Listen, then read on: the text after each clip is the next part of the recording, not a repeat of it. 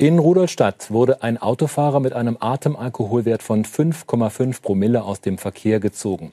Der 35-Jährige war durch seine Fahrweise aufgefallen.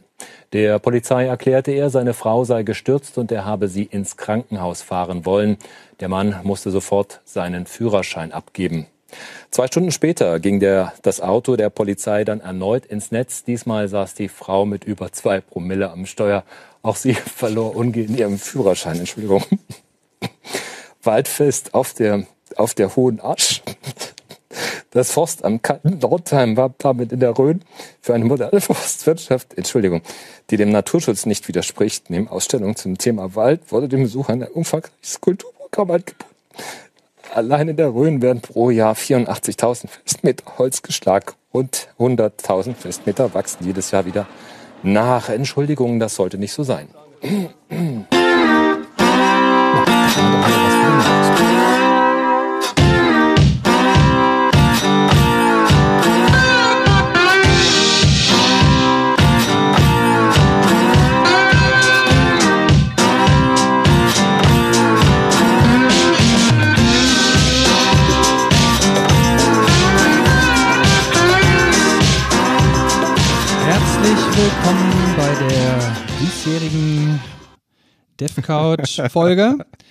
Hier bei mir auf der Dev Couch sitzen wieder Manuel Wenk, der schon einige Radler getrunken hat, leicht angetrunken. Hallo. Thomas Krause rechts neben mir, der das ähm, Bier verpönt hat. Wobei man kann man da von Bier sprechen, das ist eine andere Frage für sich. Ich bin Oliver Vogel, auch wieder heute dabei und ich bin gerade nicht sehr gut gelaunt, denn ich habe großen Hunger und ich habe gerade gehört, dass das Essen wirklich eineinhalb Stunden braucht. Kann das sein? Hm, Jetzt ist nur noch 80 Minuten. Weiß ich nicht, mal eine ganz andere Sache. Diese ganzen Milchprodukte, ne? Verwirren die euch auch irgendwie? Ich meine, es gibt Joghurt, es gibt Quark. Letztens habe ich gesehen Dickmilch. Was ist der Unterschied zwischen Dickmilch und jetzt einem Joghurt beispielsweise? Was soll ist der Unterschied überhaupt? zwischen Dickmilch und Kefir? Ja, Kefir ist doch was zum Trinken, aber den Unterschied zwischen Kefir und Buttermilch würde ich jetzt auch nicht wiedergeben Aber können. Buttermilch, Kefir und Dickmilch, ist das nicht alles das gleiche? nee, Dickmilch kannst du ja löffeln. So, aber Kefir trinkst du. Bei aber- Buttermilch ist doch einfach nur der Fettanteil höher wahrscheinlich, oder? Ich habe keine Ahnung. Aber was ist denn jetzt Dickmilch? Was hat die CSU sich dabei gedacht? Ich weiß es nicht. Egal, ist auch nicht unser Thema. äh, fangen wir mal an mit der Folge besser. Also, würde ich sagen, oder? Ja, ich weiß nicht. Hat Also, einer was Interessantes? Thomas? Dickmilch ist auch ein wichtiges Thema. Was ich jetzt ein bisschen merkwürdig finde, ich habe jetzt, während du das erzählt hast, hier Dickmilch in meinen Browser angegeben. Der sucht dann bei Bing und alle Ergebnisse, die ich bekomme, sind auf Spanisch, Thomas. Wie kommt das denn? Ist so, da jetzt nicht ähm, rum? Hast du hier ein VPN nach Spanien oder so? Ja, ja, genau. Ja? Ja. Also lass uns mal gucken. Ich bin jetzt hier auf Also Wikipedia. Was bei meinem? VPN kann ich mir auswählen, irgendwie in welchem Land ich rauskomme und ich habe irgendwann mal gesagt, okay, Spanien. Aber das Doofe ist irgendwie seit letzte Woche kann ich auch nicht mehr auf Google News, weil Google News ist ja in Spanien irgendwie gesperrt und normalerweise ging das irgendwie trotzdem Okay. und jetzt neuerdings, sobald ich auf eine Nachricht klicke, dann kriege ich irgendwie eine gesperrt Seite. Also ich kann dir sagen, dass es Leche Agria heißt. Ja, und ich lese gerade, Dickmilch ist geronnene, saure Milch. Das ist doch ekelhaft. Ist das Ausgangsprodukt von Quark und Sauermilchkäse? Ja, wer isst denn so ein Zeug? Ich habe keine Ahnung. Ist das irgendwie so ein fehlgeschlagenes Experiment damals? Ich denke auch, ja, da ist wahrscheinlich irgendwas umgekippt und haben die gesagt, verkaufen wir trotzdem, ne? Und das gibt es ja bei Aldi und so gibt es das ja mit Früchten sogar. Ja. So, und Das Kefir ist ein dickflüssiges Sauermilchprodukt mit einem geringen Gehalt an Kohlensäure und Alkohol. Der ursprünglich, das ursprünglich aus der Kaukasusregion stammt. natürlich. Woher wohl? So. Woher wohl sonst, wenn nicht aus dem Kaukasus? Neben der geschmacklichen Veränderung und der für Erwachsene besseren Bekömmlichkeit lag wie bei allen Sauermilchprodukten der Vorteil von Kefirherstellung, vor allem in der gegenüber Rohmilch viel längeren Haltbarkeit. Der ist ja schon schlecht, ne? Ja, warum soll man sowas halten wollen noch länger? Ich meine, das ist doch ekelhaft. Eben Milch verwandelt sich ja auch, wenn du die ganz lange im Kühlschrank stehen lässt, automatisch in Dickmilch. Und dann ist sie quasi beliebig lange haltbar, habe ich jetzt so verstanden. Also was ich mich ja frage ist, ich mache ja, also ich rede nicht oft darüber, aber ähm, ich habe ja ein ganz besonderes Rezept für meine, meine Pancakes, Buttermilch-Pancakes. Hm. Ne? Die Besonderheit in den Buttermilch-Pancakes ist, dass ich keine Milch nehme, sondern, sondern Buttermilch nehme Ach so. dafür. Und die sind immer sehr gut, also die kommen immer sehr gut an. Ähm, kann man das wohl auch mit Kefir machen? So als Katerfrühstück dann, weil da Alkohol drin ist. Ja, weiß ich nicht. Hast du das schon mal gemacht, Manu, äh, Thomas? Hier. Nee, ich bin gerade über was anderes am Nachdenken. Was Ja, war bitte. das denn nochmal? Du hattest doch auch so ein spezielles Rezept. War das für Lasagne? Nee, für was war das denn nochmal, wo du immer Creme fraiche da? Ja, das war mein spezielles Lasagne. Ach so, Rezept? anstelle von, Genau. äh, ähm, äh, ne? Also vom Bechamel. Bechamelsoße so. anstelle von Bechamelsoße habe ähm, ich dann Creme fraiche genommen. Mhm. Ich habe das genau. auch mal nachgekocht entsprechend. Äh, es hat auch sehr gut geschmeckt, aber wir haben alle nach äh, kräftig Sodbrennen bekommen. Genau, das ist der Sodbrennmaker 2.0. Bechamelsoße ist aber auch wahnsinnig einfach zu machen eigentlich, ne? Der ist ja nur eine Mehlschwitze. Mehlschwitze, Milch, genau, bis Muskatnuss, Salz. Ja, Warum macht man die Bechamelsoße eigentlich da drauf in der Lasagne? schmeckt besser. Tomate ein bisschen zu verdünnen. So einen großen Geschmack, ich meine, so einen richtig großen Geschmack hat das jetzt auch nicht irgendwie, oder? Die Nö. Bechamelsoße. Nö, eigentlich nicht. Aber ich finde es ganz, Ist die dann bei dir eher so Also dickflüssig ohne? oder Ja. ist die dann ja. Gut, ich habe letztens habe ich dann auch da ähm, so ein bisschen hier so Stärke reingemacht, um das Ganze zu binden. Mhm. Da wurde das Ding fast so wie ein Pudding. Ja, ja, genau, nee, das ist dann zu dick. War dann zu dick, ne? Ja. Aber da musste es ja halt dann durch. Ja. Ja. und die Leute haben es gegessen. Ja, okay. Die Trottel. ich habe den Scheiß nicht gegessen. Da kannst du mir aber glauben. Ähm, vielleicht kommen wir mal zum Inhalt unseres Sendungsplanes. Ach ja, natürlich. Wir haben in der letzten Folge habe ich darüber philosophiert, dass ich meinen Server im Keller gerne automatisch ein- und ausschalten wollte. Ähm, Daniel hat uns in die Kommentare geschrieben, dass er es irgendwie lustig findet, dass wir, also damit meint er auch sich, in 2019 noch eigene Server im hintersten Kämmerchen betreiben. Und er hat auch irgendwie so einen HP ProLiant Server laufen. Ähm, und sagte, dieses Thema mit dem Remote Start und Stop hat ihn ein halbes Jahr in der Ausbildung beschäftigt. Und er wäre damals auf eine skurrile Two-Wire Remote Switching äh, gestoßen aus Fernost. Buggy Software, noch buggier Hardware, direkt auf dem Mainboard angesteckt. Und dank dem IoT-Wahn in den letzten Jahren hat sich einiges getan. Einmal kurz gegoogelt, hat einige Arduino-basierte Lösungen hervorgebracht. Es muss zwar immer noch an den äh, On-Off-Pins auf dem Mainboard angedockt werden, aber der Rest scheint um einiges eleganter geworden zu sein. Ähm, bis hin zur Android-App und dann via Wi-Fi oder Bluetooth den Rechner zu starten. Ist natürlich eine gute Idee. Am Ende hast du einfach nur einen Pin auf dem Board, ne? Ist auch schon lustig, dass du einen Rechner hast und dann mit dem Arduino einen separaten Rechner Genau. quasi, der nur dafür zuständig ist, dann Ja. den Ein- und Ausschalter zu bedienen. Ja. Aber ich habe mir gedacht, eigentlich eine coole Idee. Und in der CT gab es mal irgendwie vor ein paar Jahren so ein Special über so Bauprojekte mit diesem AT Mega ähm, Mini-Mainboards. Also äh, auch im Prinzip frei programmierbarer äh, System on a Chip, aber die sind wahnsinnig klein, viel kleiner noch als so ein Pi. Und die kannst du mit einer Batterie ewig lange benutzen, weil die in so einen Deep Sleep, äh, Deep Sleep Modus schalten können. Und dann vielleicht irgendwie alle Stunde mal wach werden und gucken, auf was zu tun ist und so. Und damit könnte man sowas eigentlich auch basteln. Kann man für kleines Geld kaufen. Ich Was kostet halt, sowas? ähm, dieses habe ich letztens habe ich noch bei Konrad geschaut, irgendwie 20 Euro, glaube ich. Und dann kannst du per USB an den Rechner anschließen, gibt so eine IDE und irgendwie äh, Programmiersprachen-Libraries dafür, und dann kannst du das programmieren. Da sind so Pins dran und damit kannst du dann schalten, was du willst oder Sensoren anschließen oder so. Eigentlich äh, eine ganz gute Lösung. Danke für den Hinweis, Daniel. Ja. Und in der letzten Folge haben wir einen furchtbaren, furchtbaren Fehler gemacht, denn .NET Core 3.0 kommt nicht im April 2019, sondern nur Visual Studio. Da hat zuerst der Albert darauf hingewiesen und ich habe dann direkt gefragt, äh, ob er mal eine Quelle dafür hat, weil äh, ich habe keine gefunden. Und ähm, Bitbonk hat in unser Kommentarsystem geschrieben und hatte dann auch eine Quelle von irgendeiner ähm, von irgendeiner YouTube-Session, in der das äh, auf Late äh, Q3 2019 eingepreist wurde. Das heißt also, wir haben uns wieder lächerlich gemacht vor den ganzen Tausenden von Zuhörern. Ja, zumindest haben wir jetzt in dem Fall die, unsere Quellen nicht richtig überprüft. Aber mir ist es auch nicht aufgefallen, weil es gab ja dann, es, wir haben ja auch eine Webseite erwähnt, wo auch über den Visual Studio, äh, über dieses Release-Event da irgendwie gesprochen wurde. Und da dachte ich, alles klar, neues Visual Studio, .NET Core 3, passt ja. Wir müssten, wir müssten das Ganze mal irgendwie ein bisschen vorbereiten, irgendwie, ne? Was? Aber ich meine, gut, dafür, dass wir das jetzt hier so aus der, einfach hier so, ne? Und zum Besten geben sind wir gar nicht so schlecht eigentlich. Ja, also meistens machen wir es ja so, dass wir irgendwie die ganze Zeit über irgendwas lesen und wenn wir sagen, ach, das ist ja interessant, dann kopieren wir das halt in die Show Notes, ne? Genau. schreiben irgendwie einen Link auf und ein paar Meistens noch Sachen Minuten dafür. Und vor der Show kommen noch geniale Ideen. Ja. Manchmal denken wir uns auch einfach Sachen aus. Das stimmt, ja, richtig. Ja, zum Beispiel das hier mit dem .NET Core 3, aber leider sind unsere Zuhörer einfach zu klug. Oder damals das mit dem Erdogan, weißt du, das, wo wir die Veröffentlichung rückgängig machen mussten, was du erzählt hattest, Oliver. Ich habe gar nichts erzählt. Äh, ja, richtig. Verzeihung. Naja. Oder der Geschichte mit dem Hund an der Tankstelle. Ist der eigentlich jemals aus diesem Staubsauger wieder rausgekommen? Naja, das Microsoft-Band wird eingestellt. das Microsoft-Band wird stimmt, eingestellt. Stimmt. Kennt das noch jemand von euch?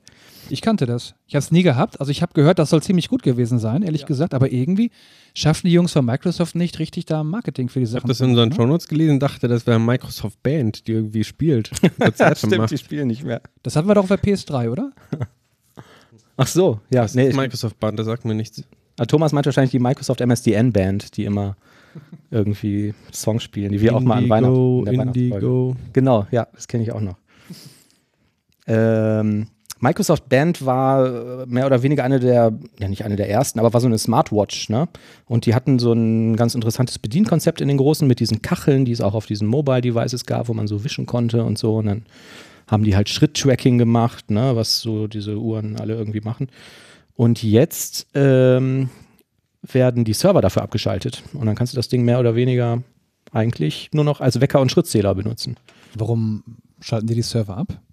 Müssen die auf Azure jetzt Kapazitäten bereitstellen? Das weiß ich nicht. Ähm, die, haben wahrscheinlich aber, irgendwo noch einen Keller bei Microsoft.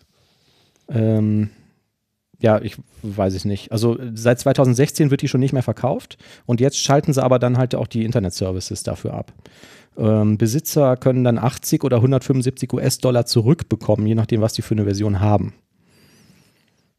Tja, Ja gut, ich meine, tja. aber dieses Microsoft-Band, das ist doch damals wirklich gelobt worden. Ne, wo Äh. alle gesagt haben, ey, das ist eigentlich eine tolle Sache, aber warum machen die keine Werbung dafür? Ja. Also ich erinnere mich, dass ich das damals schon, oder das heißt damals schon, ich habe das für relativ teuer empfunden im Vergleich dazu, was das Ding kann.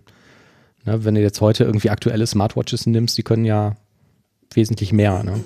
War das nicht damals irgendwie so ein Hype gewesen mit den Smartwatches? Jeder musste eine haben und auch vor allem die Schritte zählen und hast du nicht gesehen und heutzutage ist das irgendwie so, ist das Ich einfach habe gehört, die sollen wieder so richtig kommen. Auch, ähm, also gerade das Apple Watch oder sowas schon wohl ganz gut sich verkauft. Man sieht das sehr häufig, ne? dass Leute auch so Dinge am, am Arm haben, ja. Ich habe so eine, so eine Sport äh, Android Watch. Ähm, ja, aber Was naja. bringt dir das? Also ich meine, Ja, du also zählst deine Schritte und dann Ja. am Ende weißt du des Tages, weißt du Bescheid, dass du im Grunde genommen jetzt doch schon was für deinen Körper gemacht hast, oder? Ich finde es bequem, im, wenn du im Meeting oder sowas sitzt, ne? Und Mhm. du hast dann, dann musst du deine WhatsApp-Nachrichten oder sowas, ähm, musst nicht das Handy rausholen, das ist ein bisschen unhöflicher, dann kannst du es direkt auf die Uhr gucken. mhm. Ach so. Fällt Also dir nicht auf. Ich persönlich habe exakt zwei Einsatzzwecke dafür. A ist, wenn ich joggen gehe, ähm, macht die Uhr halt Pulsmessung. Das macht die wahnsinnig zuverlässig.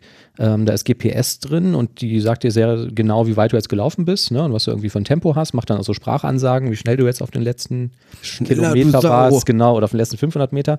Und die hat Bluetooth. Da kann ich Musik drauf kopieren, kann das mit den schnurlosen Apple-Kopfhörern koppeln und braucht mein Handy nicht mitnehmen, um unterwegs Musik zu hören oder ein anderes Gerät. Dafür finde ich das relativ komfortabel. Und das andere ist, ähm, ich habe eine Vespa oder auch auf dem Fahrrad oder so und ich navigiere irgendwo hin, wo ich mich nicht auskenne, dann siehst du halt die Google Maps äh, Klamotten auf der Uhr und siehst irgendwie da vorne muss ich abbiegen. Und gerade so auf der Vespa kannst du ja nicht dauernd dein Telefon rausholen oder so oder andauernd anhalten und dann halt mal kurz auf die Uhr gucken, ach da vorne 300 Meter rechts oder Jetzt, so. wo du das sagst, wäre es eigentlich ziemlich praktisch für mich, ne? Ja. Denn ich navigiere ja ausschließlich nur mit Google Maps irgendwie, ja. Also äh, ich weiß gar nicht, warum heutzutage noch irgendwie Navis eingebaut werden ins Auto. Ich finde, das funktioniert mit dem Handy besser. Und ich hatte so eine Halterung gehabt. Äh, das ist im Grunde genommen so ein kleiner Noppel, den ähm, bringst du quasi hier in diesen, diese, ähm, hier in diesen Ventilatorschacht, kannst du den quasi reinquetschen. Na, und dann kannst du da magnetischer Art und Weise dann dein Handy dran machen. Du hast dann so eine kleine Metallplatte unter Ja. das Handy. Ne? ja, ja. So, und irgendwie habe ich damit jetzt äh, die Lüftung, dieses Lüftungsgerippe irgendwie zerstört. so ein bisschen, ja. Und äh, kann das nicht mehr anbringen. Und jetzt wär's, habe ich, fahre ich eigentlich immer und habe das Handy in einer anderen Hand, mehr oder weniger, um dann immer zu gucken, wo ich hinfahre oder abbiegen muss. Eigentlich wäre das, glaube ich, besser, wenn ich das auch mit so einer Uhr machen würde, nicht wahr? Ja. Das wäre doch ziemlich praktisch. Nur ich kann das auch nicht haben. Ich kann das, Ich kann es nicht haben, irgendwie eine Uhr oder sowas. Ach so, okay. Da gewöhnt man sich aber schnell dran. Ich fand das auch wieder ungewohnt, irgendwie nach 20 Jahren oder sowas, ohne Uhr am, am Arm, aber das geht schnell wieder. Ja, ich habe eigentlich immer Uhren gehabt. Ich habe auch Uhren gesammelt und habe da auch noch relativ viele im Schrank rumliegen, wo die Batterien alle leer sind. Ähm, aber, also was ich auch sagen muss, was wahnsinnig nervt, ist, dass die Batterie dauernd leer ist. Die hält maximal zwei Tage. Ist dann zwar auch einigermaßen schnell wieder aufgeladen, aber ist doof. Ich benutze die als Wecker, das finde ich ganz angenehm. Die hat einen Vibrationsalarm. Also die piepst nicht, sondern es rüttelt dann halt an meinem Arm. Wo Dann trägst sehr- du das Ding auch in der Nacht. Ich trage das Ding auch in der Nacht, genau. Also einfach dir nur. auch die Schlafqualität an, oder? Oder macht das deine nicht? Ja, das macht, das habe ich aber nicht aktiviert. Also ich hatte das mal, aber das hat mir irgendwie nichts gebracht, so wenn dann steht, du hast jetzt schlecht geschlafen oder das War ist immer gut geschlafen. deprimieren, ne? Stand irgendwie drei Ja. Stunden geschlafen. Toll. Ja. Ja, also ich bin auch nicht so richtig davon überzeugt, muss ich sagen, ne? weil auch das, was ich gerade sagte, so Musik drauf kopieren, ähm, wie machst du das? Du kannst das nur über WLAN machen oder über Bluetooth und beides ist unfassbar langsam und hat wahnsinnig schlechten Tool-Support.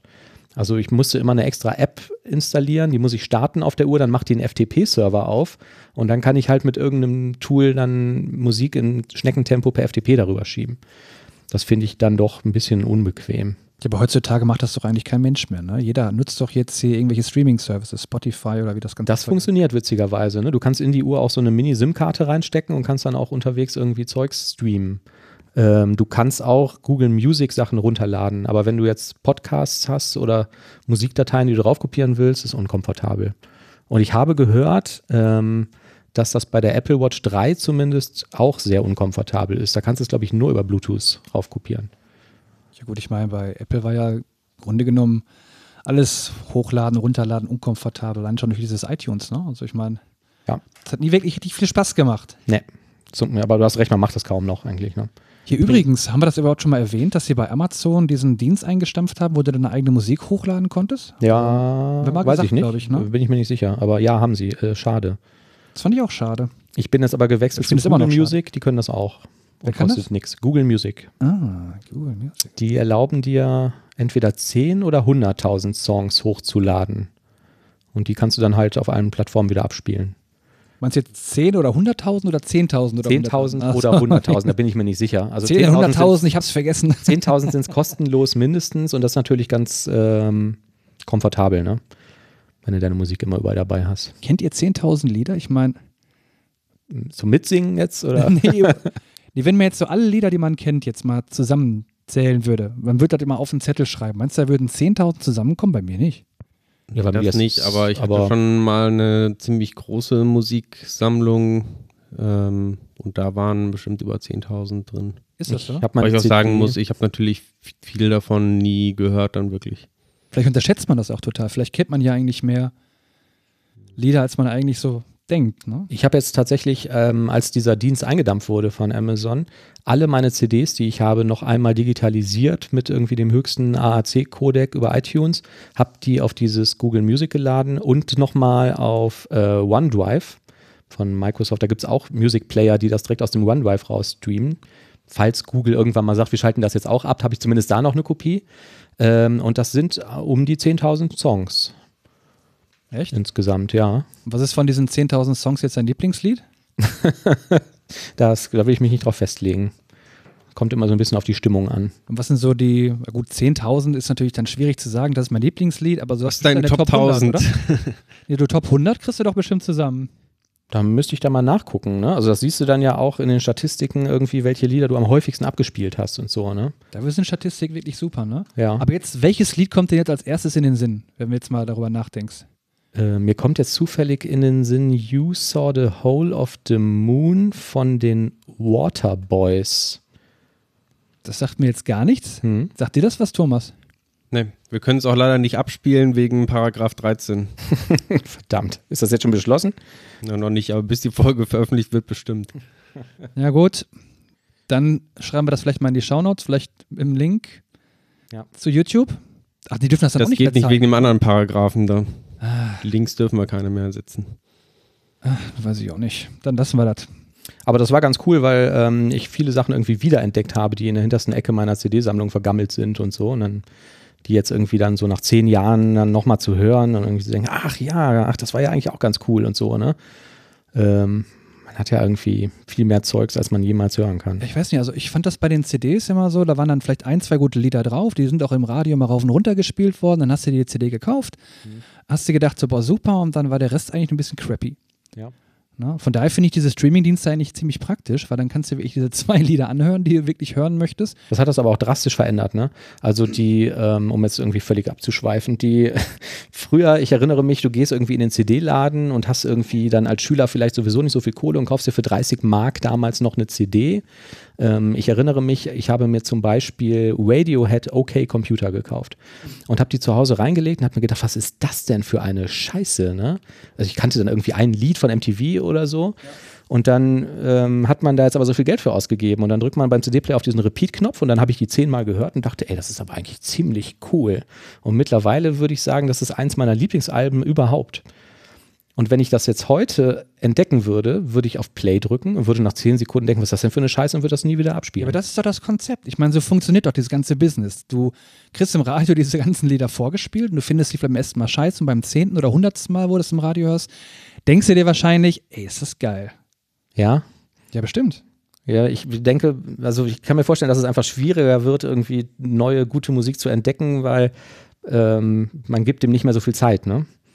Also wenn das Mist ist, dann höre ich mir halt was anderes an von den 46 Millionen Songs, die auf Spotify sind oder so. Also, was ich mal gerne gemacht hatte, war damals, als ich nach, nach Köln gefahren bin zu meinem Projekt, ähm, da habe ich immer WDR 5 gehört. Hm. Na, und die, gut, die haben natürlich ziemlich viel komisches Zeug immer erzählt, aber ähm, zwischendurch auch Lieder gespielt, die eigentlich ganz gut waren. Mhm. Und ich habe dann immer Shazam rausgeholt und habe das dann Shazamt.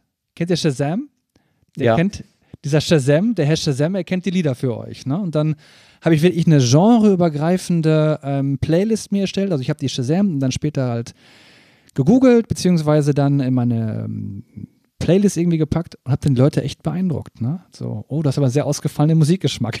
da habe ich ja. Ich habe mal für eine Hochzeit so ein Musikspiel organisiert, wo man Musiktitel erraten Ah, das musste. kann ich sehr gut. Und Mhm. dann Problem war nur meine Cousine, die hat dann auch Shazamt und Ah, der geschieht. hat dann natürlich gewonnen und ich habe es leider zu spät erfahren. ja dieses Spiel hast du doch damals auch mit mir gespielt, in einem anderen Projekt, weißt du? Da hast du doch quasi Filmmusik, ne? War es, Fi- ja. fast Filmmusik, aber auch andere Lieder. Nee, du warst ziemlich gut da drin. Hast du doch irgendwelche Lieder rückwärts abgespielt? Das wollte ich gerade sagen. Ja, das haben die bei Schlag den Rab ja immer gemacht. Ne? Also ein Lied wird rückwärts gespielt und man muss erkennen, was das ist. Und ich weiß nicht warum, aus irgendeinem Grund war ich da immer wahnsinnig gut drin. also ich Stimmt, wusste sehr meistens, beeindruckt. nach drei Sekunden wusste ich immer, ach, das ist das und das ist das und das. Ich habe ähm, mich immer gefragt, wie du das gemacht hast. Du Ich weiß Trick es nicht. Ja, ich höre das irgendwie, keine Ahnung, an die Melodie bleibt ja mehr oder weniger die gleiche, läuft ja nur rückwärts. Ne? Also hast irgendwie die gleiche Tonlage und die gleiche, so das, die Akustik irgendwie, die, die Art, wie das produziert ist. Das ist ja auch sehr, sehr ähm, von Moden abhängig. Ne? Wenn du dir irgendwie Metallica ähm, and Justice for All anhörst, ist das Schlagzeug irgendwie total dumpf produziert und bei dem Album danach ist es ganz knallig und so. Oft höre ich sowas irgendwie. Das ist dann vorwärts und rückwärts klingt das Ich kann gleich. das nicht beurteilen, aber es klingt alles gut und richtig, was du sagst. Kannst du ja zu Hause mal ausprobieren. also, wo ich ja ziemlich gut bin, das ist halt Filmzitate. Mhm. Ne? Entweder kenne ich sie alle oder ich kann in der Situation, Ja, das kann ob sie passend ist oder unpassend ist, egal, immer ein Filmzitat bringen. Ja. Man sagte mir sogar mal, die Irina sagte, dass das wäre meine Superkraft. Ne? Ich meine, bringt mir leider nichts, ne? aber immer wieder. Besonders wenn es Klaus Kinski guter- ist, ne? Ja, Klaus Kinski, der ist mir ja Ja ins Herz gewachsen. ins Herz, ins Herz gewachsen. Ja. Sehr richtig, sehr richtig. Dürfen wir leider nicht mehr imitieren, weil wir da Lärmbeschwerden bekommen haben von den Nachbarn. Ja. Bande von Idioten! Oh Gott. Das war auch Kinski. So, Die Nachbarn klopfen schon wieder an die Tür. Kalkechse ist jetzt Open Source. Habt ihr es gehört? Wir haben uns im Auto die ganze Zeit darüber unterhalten auf dem Weg hierhin. Der Oliver hatte einige Fragen an dich. Ja, dann Okay, weil mal. du das in die ist jetzt, ist jetzt Open Source, okay. Aber okay, ich meine, was habe ich jetzt von der Info? Soll ich jetzt dafür ein Add-in schreiben oder was bringt mir das jetzt, was es Open Source ist? Also ich weiß nicht, ob ihr tatsächlich mal euch den näher angeguckt habt. Ähm, mir war es gar nicht so bewusst. Der hat ja verschiedene Modis, dieser Taschenrechner. Das hat er eigentlich schon mal gehabt, diesen wissenschaftlichen, aber der hat mittlerweile irgendwie so 20 verschiedene Sachen. Von irgendwie Währungsumrechner und irgendwelche Grad-Umrechnungen und sowas. Kennt diesen Developer-Mode, wo du dann in binär und äh, Genau, da gibt es irgendwie konvertieren 20 kannst verschiedene und so. Sachen. Mhm. Und das ganze Ding ist Open Source. Man sieht auch, das ist jetzt irgendwie nicht dieses Ding, was bei Windows 3.11 oder sowas schon dabei war, sondern halt diese UVP-App quasi seit Ja. Windows 8 oder keine Ahnung, wann die reingekommen ist. Mhm. Ich denke auch. Und quasi auf relativ modernen Variante. Ja. Heißt, es ist in C geschrieben ähm, gegen äh, genau UVP und aber mit MVVM-Pattern quasi. Also es lohnt sich mal da durchzuklicken, irgendwie, wie Microsoft die Sachen da baut. Das ist Okay. Ganz also interessanter interessant. Code, sagst du. Also XAML entsprechend Views halt. Ach, das stimmt, da ist ja einiges drin. Ne? Ich sehe hier gerade Konverter, Gewicht und Masse, Temperatur, Energie, Fläche, Geschwindigkeit, Ja, Zeit, Leistung, Daten, Was ein Druck, bisschen lame Winkel. fand, man konnte im Währungsrechner nicht irgendwie Bitcoin oder sowas da abrufen. Das ist ja ein Witz. Aber das können wir ja jetzt ergänzen. mit welcher UI-Engine haben sie das jetzt gemacht? Also XAML ist jetzt kein WPF. Also was haben die verwendet? Dieses äh, UVP, OVP. also quasi WPF-mäßig ist das ja. Mhm. Ja, und jetzt. Äh, Metro, Modern, äh, Modern, wie hieß das mal? Modern, Modern Apps oder so. Und das hat zwischenzeitlich nochmal einen anderen Namen vorher. Das waren Metro-Apps, ne? Ja, Metro Apps war, glaube ich, das, war, glaub ich, das visuelle Design und dann hießen die zwischenzeitlich mal Modern App oder so, aber jetzt ist es durften die UWP, aber nicht ne? mehr so Universal. Windows Plattform. Da war das ja nicht böse gewesen. Metro UI durfte man nicht mehr sagen. Das kann sein, ja, das war Metro irgendwie Copyright. hat oder so. Ja, Problem. irgendwie sowas. Ne? Ja, ja. Die mussten auch auf OneDrive. Das ist ja gar nicht die 1000 echte Metro-App. Wie viele Namen, wie viele Namen hatte OneDrive eigentlich? Bevor das OneDrive hieß. Ach, Ist auch Metro Hunderte. Drive oder was? Hunderte. Ich frage euch mal, ähm, wir machen heute eine Abschweifensendung. Wie viele Namen hatte denn der Team Foundation Server und wie hießen die? Und wie heißt er heute? Also Team Also Foundation angefangen, Services hieß ja doch das erste, was zwischendurch, ich ne? kenne, ist SourceSafe. Ja, das aber war aber kein glaube, Team da- Foundation Server. Das war ja nur so eine Crapware, die einfach nur Ja, da das war, war um die Versionsverwaltung. zu Ne? zerstören. Aber ist das nicht ähm, quasi trotzdem so mit das, das erste gewesen? Also ist es nicht weiterentwickelt da? hab keine Ahnung. Nee, Bin zu jung dafür. diskutiert ihr immer weiter. Ich suche den Artikel, den habe ich mir letztens schon mal aufgerufen, da hat man darüber. Ach, jetzt habe ich hier nur die. Ich weiß nur auf jeden Fall, jetzt ganz neu heißt der Azure DevOps Server. Ja. Das ist die neueste Variante. Und ich finde so SourceSafe, im Grunde könnte man sagen, alles Böse in der Welt hat eigentlich einen Ursprung in SourceSafe, habe ich mal jemanden sagen gehört. Weil, ja, weil SourceSafe eigentlich immer dafür gesorgt hat, dass du nicht wusstest, was dir der nächste Tag eigentlich bringt, nachdem du den Code eingecheckt hast. Es gibt so ein ganz tolles Video, ähm, das können die Zuhörer vielleicht mal raussuchen bei YouTube. Ähm, Linus Torwald erklärt, wie Git funktioniert und warum alles andere scheiße ist. Und ähm, das, in, das Video geht eine Stunde und 45 Minuten lang lästert er halt über Subversion und was daran alles Schrott ist und über CVS. Und ähm, ja, das ist sehr unterhaltsam. Aber war jetzt Subversion aus eurer Sicht wirklich so scheiße? Ich meine, es funktioniert. Ja. Muss man nochmal sagen. Ja, irgendwann hat man sich einfach damit abgefunden. Ne? Also man wusste dann, wie es ein, funktioniert aus und was und- man nicht machen darf und so. Ne? Und dann Ja. entdeckt man irgendwie vielleicht noch das eine oder andere Sonderfeature. Bringt auch die Leute dazu, mal im Team wieder ein bisschen mehr zu reden miteinander. Was hast du da gemacht? ja, aber auch Kannst du das nicht einfach einchecken? Ja, wenn man den nächsten darüber stehen möchte, dann muss man den Code auch irgendwie einchecken bzw. auschecken und äh, muss mit den anderen ein bisschen kommunizieren Ja. und das irgendwie vorwarnen. Da kommt jetzt was. Um meine Frage von vorhin aufzulösen. Äh, der, die Geschichte begann mit dem Visual Studio 2005 Team System. Gefolgt von Visual Studio Team System 2008. Da ist dann die Jahreszahl nach hinten gewandert. Dann hieß das Ding Team Foundation Server 2010. Dann 2012. Dann Visual Studio Online als Cloud-Only-Service in 2013. Dann hieß er Team Foundation Server 2013, 2015, wurde dann umbenannt in der Online-Version in Visual Studio Team Services. Heißt jetzt wieder, also ja, die On-Premise-Version heißt immer noch äh, Team Foundation Server. Und heute heißt die Online-Version Azure DevOps Services und die On-Premise-Version Azure DevOps Server 2019. Ist das ein Wahnsinn? Jetzt können wir mal spekulieren, wie das dann im nächsten Jahr heißen wird. Wahrscheinlich ähm, Team Cloud Server 2020. Azure. Azure, Visual Studio.net oder so. Ja, das hat immer für Verwirrung gesorgt, fand ich. Und ich fand das Produkt am Anfang auch richtig scheiße. Also diese 2015, 2005er Version. Ähm, ich weiß noch, da war ich auf irgendeiner Konferenz, wo das dann jemand vorgestellt hat, so und da sind auch viele Leute gegangen, weil die das irgendwie nicht für nicht relevant gehalten haben. Nicht interessant finden. Aber zurück zu Kalkechse. Die Idee war vom Oliver, dass man das jetzt an Azure anbindet und dann erstmal, wenn man den Taschenrechner startet, sich einloggen muss in seinen Azure-Account, um die gesamte Rechenhistorie seines gesamten Lebens da drin ablegen zu können, falls man nochmal was braucht. Ne? Das kann man machen. Man könnte auch die einzelnen Operationen als Microservices gestalten. Stimmt, dass Ja. du so einen so einen Addier-Service hast und so, ne? ja, dann könnte man Copy and Paste von allen Beispielen machen, die man so findet. Stimmt, ja. In Dann könntest du die ganzen Microservice-Beispielen. Rechenoperationen irgendwie. Der in, Division äh, Service. dann könntest du die ganzen Rechenoperationen in ein Event abschreiben und am Ende ziehst du dann halt mit Stream Analytics eine große Summe raus. Ach, Stream Analytics habe ich ganz schlechte Erfahrungen mitgemacht. Erzähl mal. Erzähl doch mal, Thomas. Ich hatte letzte Folge, glaube ich, erzählt, ähm, dass ich darüber so eine Aggregation mache mit meinen Smart Home Geschichten, um das äh, Ganze dann nach Power BI zu schicken. Und irgendwie hatte ich übersehen, dass der ähm, in der allerkleinsten Version mit einer einzelnen Streaming-Einheit auch für meine paar Events irgendwie, die da in der Stunde reinkommen, 80 Euro im Monat kostet.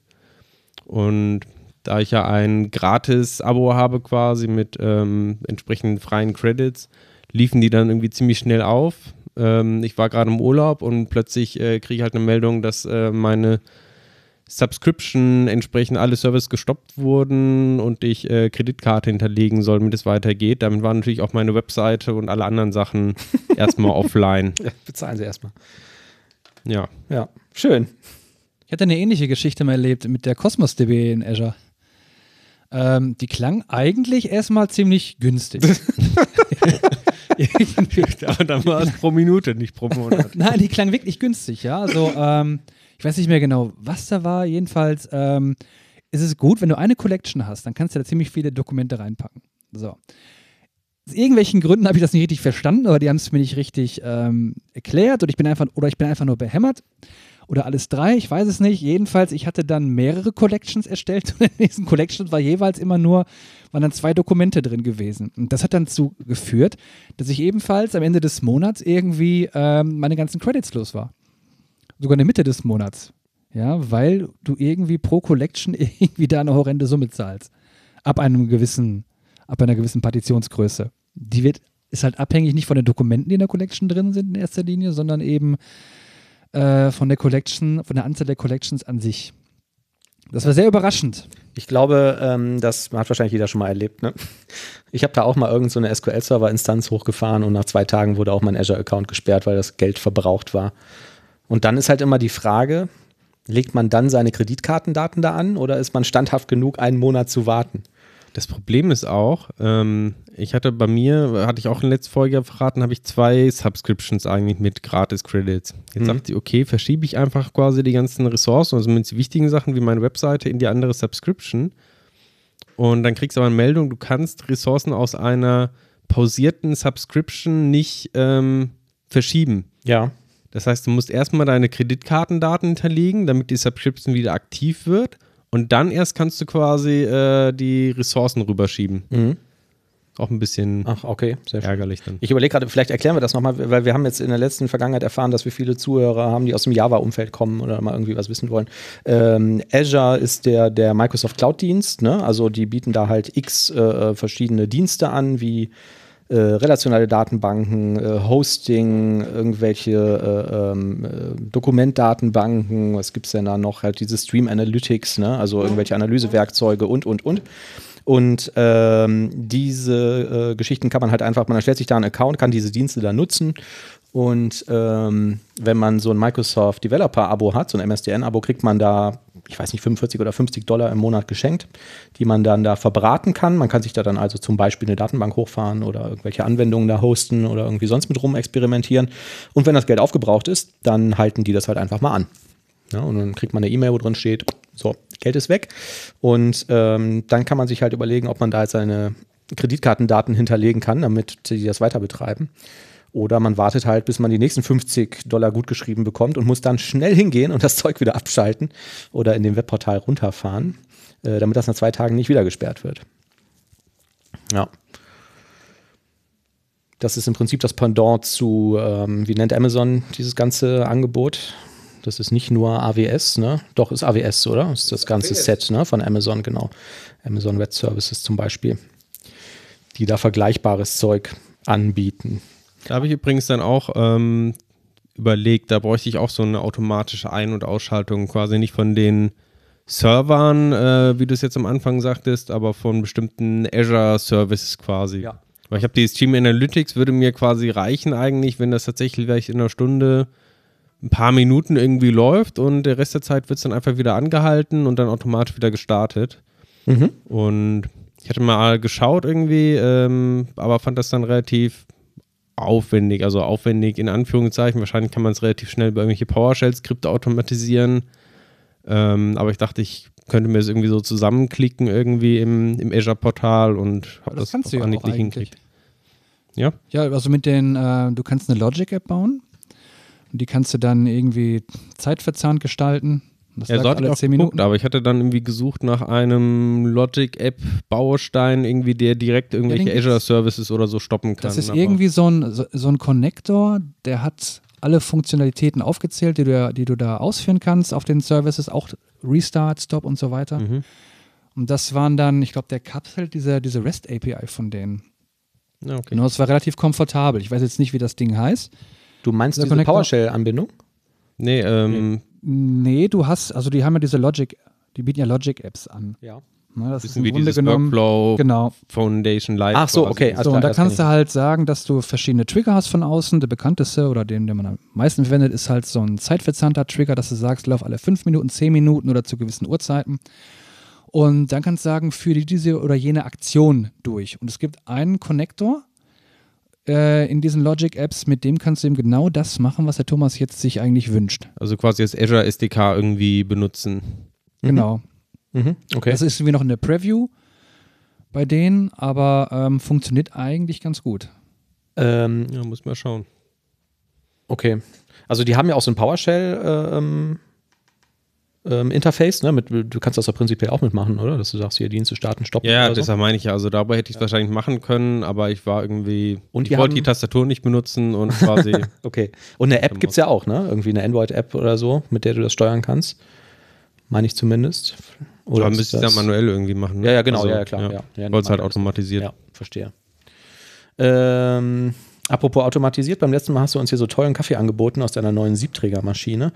Und da bin ich gestolpert über das Kaffee-Wiki, wo du gerade sagtest, kanntest du schon, ne?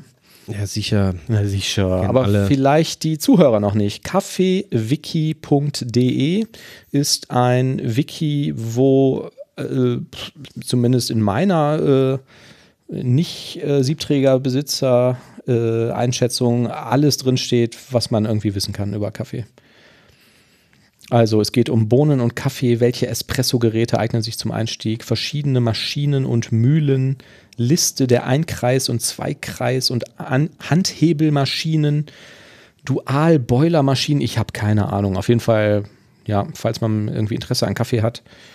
Mein Kollege hat mal gesagt, nur wo oben guter Kaffee reingeht, kommt unten guter Kot raus. Könnte man da vielleicht mal nachschauen. Halten wir im Moment inne. Richtig. Schön, um weiter vom Thema abzuschweifen. Ja. Wir wurden auf der Arbeit jetzt quasi ähm, auch zu einer anderen Kaffeemaschine verbannt, weil wir scheinbar zu laut waren und Kunden vergrault haben. Aber Hä? weiß ich, wir haben irgendwie zwei ähm, Kaffeemaschinen auf verschiedenen Etagen, also Ja. auch irgendwie so Nespresso-Maschinen. Mhm. Und irgendwann haben wir die Aufforderung bekommen, wir sollten jetzt irgendwie die im Killer quasi benutzen. Sind die so laut oder was? Nee, die Maschine, also wir wahrscheinlich als Entwickler, wenn wir Ach da so, rumstehen ach so, und alles quatschen klar. oder so. Achso, ich dachte, die Maschine würde so einen Krach machen, wenn ihr da Das ist halt irgendwie im Empfangsbereich, wo dann auch mal irgendwie Kundengespräche oder so stattfinden und scheinbar waren wir da entweder zu laut oder hatten irgendwie falsche Gesprächsthemen oder so. Oder beides. oder beides. Oh Gott, ich will gar nicht. Ja. da könnten wir mal ein Intro-Gag mitschreiben. Naja, nächstes Thema. Genau. ja, ihr benutzt ja auf der Arbeit, wenn ihr dann zurück seid von der Kaffeemaschine, bestimmt auch gerne mal Git. Ja. Ne? Und ähm, wir hatten ja schon mal in irgendeiner Folge ein bisschen was über Git erzählt und über diverse Quellen für den Einstieg und so. Ich habe jetzt eine neue entdeckt. learngitbranching.js.org und direkt die Warnung an die Zuhörer, die jetzt in ihrem Podcast-Player auf die Shownotes gehen und auf diesen Link klicken. Das funktioniert nicht auf Mobilgeräten, sondern nur auf dem Desktop. Ähm, ja Und ich- finde das ähm, ganz toll gemacht. Sie haben ein ganz tolles Interface, wo die so, so ein Git Version Tree visualisieren. und ähm, haben dann quasi so Levels mit Aufgaben. Ne? Also zuerst mal wird einem erklärt, was ist denn das eigentlich mit dem Git, wie kann ich da einen Commit machen, wie erzeuge ich einen Branch und so. Und dann werden Schritt für Schritt die ganzen Konzepte erklärt. Ne? Was ist irgendwie ein Merge oder ein Rebase oder so? Äh, wie funktioniert Cherry-Picking? Und dann gibt es halt irgendwie diverse äh, diverse Aufgaben, die man da lösen muss. Man kann da die Kommandos in, äh, in den Browser eintippen und sieht dann gleichzeitig immer visualisiert mit so einer ganz schicken ähm, Grafik, wie sich jetzt da dieser, ja, dieser, sag mal, dieser Versionsstandbaum so verändert. Ähm, und das macht echt Spaß. Also da kann man äh, ein bisschen Zeit mal mit verbringen. Ist vielleicht ganz cool, wenn man mal irgendwie einen neuen Kollegen hat, der, der keine Ahnung von Git hat oder einen Azubi oder so, ne, dass er sich da erstmal durchspielt. Wir sind ähm, an den Punkt gekommen, Manuel, wo sich unsere Folgen einfach nur noch wiederholen. Der Daniel hat uns auch schon darauf hingewiesen, dass wir auch schon mal zum Thema ähm, Server-Backup ähm, Ja, was hatten in einer der ersten Folgen. aber er hat sie nicht mehr gefunden, hat er gesagt. Das heißt, wir können Genau. das ruhig alles nochmal erzählen. Und wir haben auch in, Das verändert ich glaube, sich es ja ist die auch. zweite Folge oder so überhaupt gewesen. Ich habe gerade nochmal geguckt, haben wir ausführlich auch über Git geredet. Ja, und genau. Haben auch verschiedene Git-Intro-Themen und haben auch schon mal dieses Learn Git Branching. Diese. Seite hat Genau. Ach, das wusste ich Weil ich fand den nämlich auch damals super und Ja. hatte den irgendwie reingebracht. Deshalb Okay. wusste ich noch, dass ich Das das habe ich irgendwie... jetzt wieder entdeckt. Ja, aber ist auf jeden Fall immer noch sehr empfehlenswert. Ja. Ähm, Außerdem wissen wir ja auch, dass wir viel mehr Zuhörer haben heute als damals. Und ähm, genau, ja, ich finde es ähm, auch empfehlenswert. Ganz toll. Ansonsten, wenn jemand noch Schön, dass du weiter das gefunden zu Git-Infos haben möchte, dann ähm, Gerne kann den Thomas empfehlen. so, ich glaube, die zweite Folge, zweite oder dritte Folge Ja, äh, von uns. War das die Folge Ja, mit dem. Kinski-Intro-Gag? das war die dritte. Und Was war die zweite? Was haben wir da für eine Intro-Gag gehabt? Das weiß ich nicht mehr. Aber ich Ach, guck mal hier, dritte Folge sehe ich auch gerade, TFS ist Schrott. Wiederholt sich. Ja. Ja, da ging es allerdings nicht um den TFS-Server an sich, sondern um die TFS-Versionsverwaltung. Und weil wir immer Okay. provokante Titel suchen, haben wir das. Wir hatten auch mal einen Titel, der hieß irgendwie Microsoft ist pleite oder so. Ne? Richtig. Und ich glaube, dass deswegen interessiert sich die Microsoft Community auch nicht für uns. Also nicht die Microsoft Community in Form von den Entwicklern, sondern es gibt ja diese Gruppe bei Microsoft, die die Community supportet und irgendwie die mit Material ausstattet und Räume organisiert und so. Ne? Und naja, von der habe ich noch nie was gehört. Schade eigentlich. Sehr schade, kann ich da nur sagen. Das ist, weil wir manchmal einfach nicht die Fresse halten können.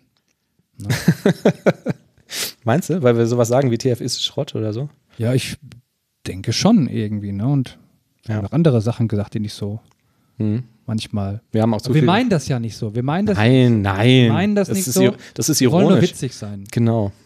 Ja. Ein bisschen. Ja, wenn so ein Witz nach hinten losgegangen ist, sagt man doch, das war einfach nur Ironie. Ihr habt das einfach nicht verstanden. Ja, und das tut uns auch wirklich leid und wir haben es doch nicht so gemeint. Mir nicht. Ähm, ja. Wir sollten vielleicht auch weniger einfach über JavaScript oder so sprechen. Ne? Das kommt auch schlecht an, irgendwie, wenn man da wahrgenommen werden möchte. Das kommt nur deshalb schlecht an, weil wir eigentlich keine Ahnung davon haben. ja, das stimmt. Das war zusätzlich. Erzähl doch nicht sowas, nachher fliegen wir noch auf. Okay, komm, das kann man da rauspiepsen. Richtig. Apropos JavaScript, Highlight.js ist eine Library, die mir aufgefallen ist. Ähm, man baut gelegentlich irgendwelche Webanwendungen oder Webseiten, wo man Source Code draufstellen will. Und dann gibt es hunderttausende Libraries irgendwie, ne, JavaScript-Libraries, die das irgendwie ein bisschen schön formatieren. Highlight.js ist eine davon. Aber die Besonderheit von diesem Highlight.js ist, der erkennt zu einem großen Teil die Sprache, also ähm, man nimmt einen Codeblock und rappt den in irgendwie so einen Tag, ne, so einen Pre-Tag und ich glaube einen Code-Tag setzt man drumherum.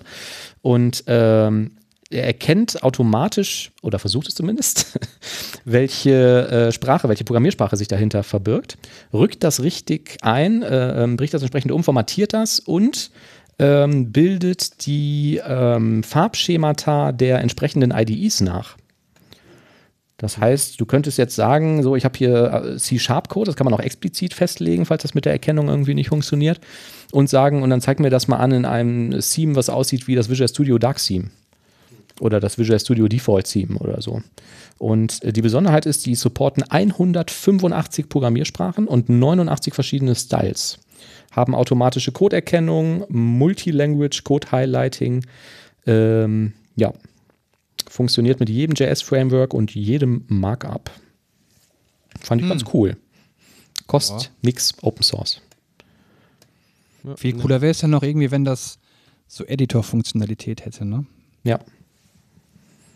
Ach Gibt so. doch bestimmt auch solche Editoren, ne? Ja, ja, klar. So Code-Editoren. Ja. Warum stellst du nicht mal so einen vor? Ja, vielleicht beim nächsten Mal. Ja. Ich wollte nochmal auf dieses Thema zurückkommen, was wir am Anfang hatten mit diesem Microsoft Band, ne? Ähm, oder auch diese Smartwatch-Geschichte.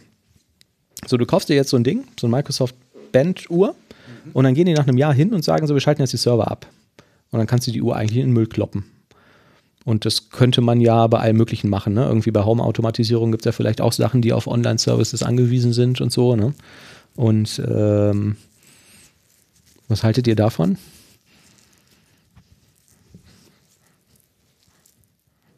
Ich finde es irgendwie spannend, dass man das so machen kann, ne? Weil, also ich meine, du erwirbst das Produkt und du kriegst ja auch ein physisches Produkt, was du ja aber pr prinzipiell eventuell nicht nutzen kannst, ohne so einen Online-Service zu haben. Das ist ja so, wie wenn Microsoft die Windows-Aktivierung jetzt deaktivieren würde.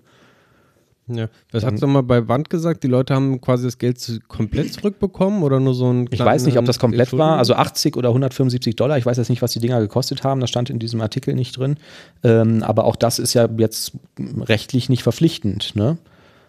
Also, Aber- ähm, Aber geben dir denn irgendwelche Agreements, dass sie sagen, so, pass auf, wir tragen dafür Sorge, dass jetzt äh, dieser Service x Jahre läuft, damit wir diesen, damit ihr die Uhren nutzen könnt. Steht sowas drin normalerweise in den Hab ich noch nie irgendwo gesehen. Wahrscheinlich im Zweifelsfall hast du irgendwie diese zwei Jahre Gewährleistung, wo das Ding irgendwie funktionieren muss und danach hast du vielleicht Pech. Dann Ja, das ne? frage ich mich jetzt. Ne? Also da müssen wir vielleicht mal irgendwie jemanden fragen, der, der rechtlich da bewanderter ist.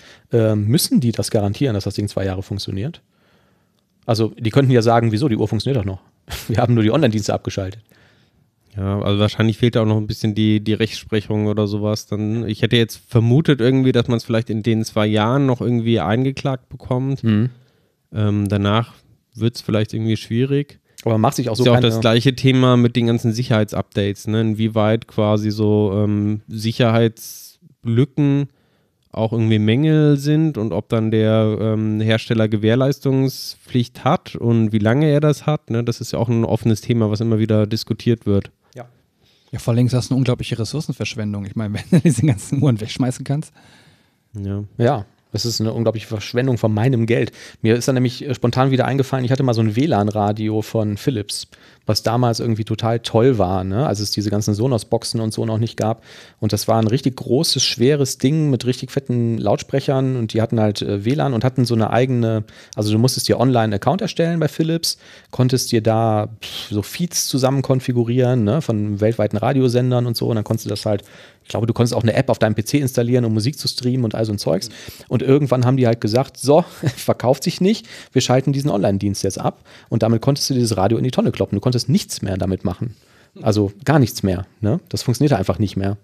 Und ähm, ja, das finde ich schon grenzwertig. Meine Frage wäre jetzt halt wirklich, wenn ich jetzt so ein Teil kaufe und die schalten das nach einem halben Jahr ab, wäre das zulässig? Also mal abgesehen davon, dass man da wahrscheinlich sehr viel Kunden mit vergrätzen würde, aber müssten die mir Geld zurückgeben? Garantieren die, dass das Ding, müssen die garantieren, dass das vollständig weiterhin dauernd funktioniert?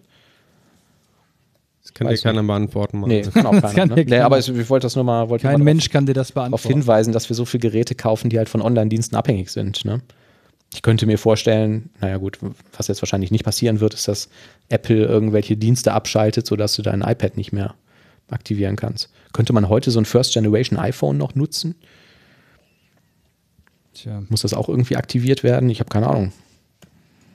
also vielleicht kannst du damit noch den Notruf anrufen. Schade, ne? Wenn ich jetzt irgendwie so einen 50 Jahre alten PC nehme, der aus irgendeinem Grund noch funktioniert, den kann ich vielleicht noch booten und da alles mitmachen, was ich damals gemacht habe, aber heute hängen die Dinger halt an irgendwelchen Online-Services.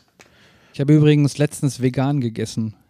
Ja, hast du erzählt, ich war in dem gleichen Laden auch. Einem Kumpel, da waren wir hier in so einem, so einem äh, Restaurant gewesen. Irgendwas mit Grün, keine Ahnung. Und dann. Ähm, Sattgrün. Genau, sattgrün. Mhm. Und dann konnte man sich hier so, so, so einen Teller irgendwie, das war so ein Buffet, und dann konnte man sich einen Teller voll knallen. Ne? Und ich habe das dann auch gemacht, so da war dann allerhand Gemüse drauf gewesen auf diesem Teller. Der Kumpel, der da öfter hingeht, der hat da schon eine Technik drauf gehabt und konnte das dann irgendwie so zusammenrollen, dass er noch irgendwie doppelt so viel drauf gekriegt hat äh, auf seinen Teller, was in Anbetracht der Tatsache, dass ich schon enorm viel drauf hatte, wirklich schon fast grotesk war, ja. Ähm, und eigentlich war das gar nicht schlecht gewesen, ne? Nur ein bisschen wenig Fleisch. so, wo ich aber ganz beeindruckt war, ne, und dann hat mir dann so ein bisschen erzählt, vegan, wie toll das ist und so. Ne, also man hört ja immer, wie toll das ist. Und dann diesen Zusammenhang. Und dann hat er gesagt, ich soll das mal probieren. Hat er mir ein Salz rausgeholt, ne? Hat gesagt, probier das mal. Und das Salz hat dann so nach Ei geschmeckt. Also, Woher schmeckt das? Ja, nach Ei habe ich gesagt. Ja, das kannst du dann auf Avocado machen. Und da habe ich ihm gesagt, weißt du, wo das besonders gut drauf kommen würde? Nee, worauf denn? Auf ein Spiegelei. naja, Ja. er war dann wenigstens so ein Veganer, der da einigermaßen Humor versteht. Mhm. Ne? weißt Aber was- ich würde das gerne mal ausprobieren. Also ich frage mich auch, wie das, wie das funktioniert. Weißt du, was auch da super passen würde zu dem veganen Salat? Mein Arbeitskollege, der feiert tatsächlich jetzt am Wochenende ähm, seinen Geburtstag nach und das wusste ich gar nicht, dass es geht, aber der hat quasi von so einem sich einen Dönerspieß gemietet. Also du kannst quasi diese ganzen Dönerspieße mit entsprechend die Gerät zu schneiden und sowas äh, holen und den das Fleisch halt selber, so ein 8 Kilo Brocken oder Hab ich sowas, auch mal gehört. kleinste. Ja, cool. Ist auch irgendwie extrem günstig. Also das ganze Ding zusammen ist irgendwie nur 100 Euro oder sowas. Wo da sind die 8 Kilo Fleisch schon mit drin, wo man sich ja überlegt, äh, kann man sich dann denken, woher das Fleisch kommt. Ähm, aber es finde ich eine interessante. Idee. Von dem Dönertier. Das würde Stefan- zu dem Salat passen. Aber ich sag mal, aber den äh, Döner musst du dann selber zusammenbauen. Ne? Ja, aber du hast ein Gerät, das schneidet Döner schweißfrei. Genau, der Gerät. Aber das ist nicht alles, ne? Also, ähm, so ein Döner zuzubereiten ist ja an für sich schon eine Kunst für sich. Ne? Also es gibt viele Leute, die machen das falsch. Und ich bin eben auch zu geneigt, dann zu sagen im Dönerladen, nein, so wie sie das zubereiten, ist es falsch.